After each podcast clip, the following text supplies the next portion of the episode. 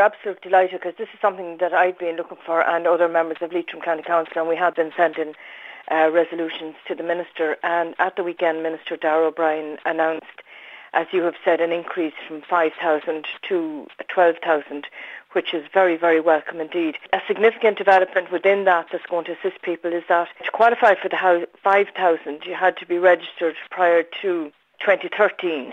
So, you know, that debarred quite a number of people from even getting the, the 5,000 grant.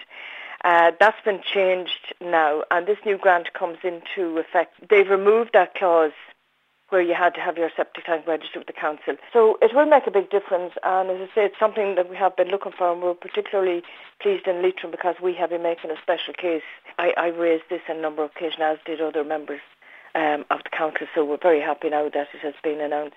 For people that hadn't their septic tank registered prior to 2013, the old grant didn't apply to them, but the new grant will apply to them. But you still must. The important thing is register your septic tank with the with the county council if you haven't already done so there's been a number of, I suppose, environmental issues associated with sewerage in the past as well when it comes to water supplies, and hopefully this will alleviate some of the problems there as well.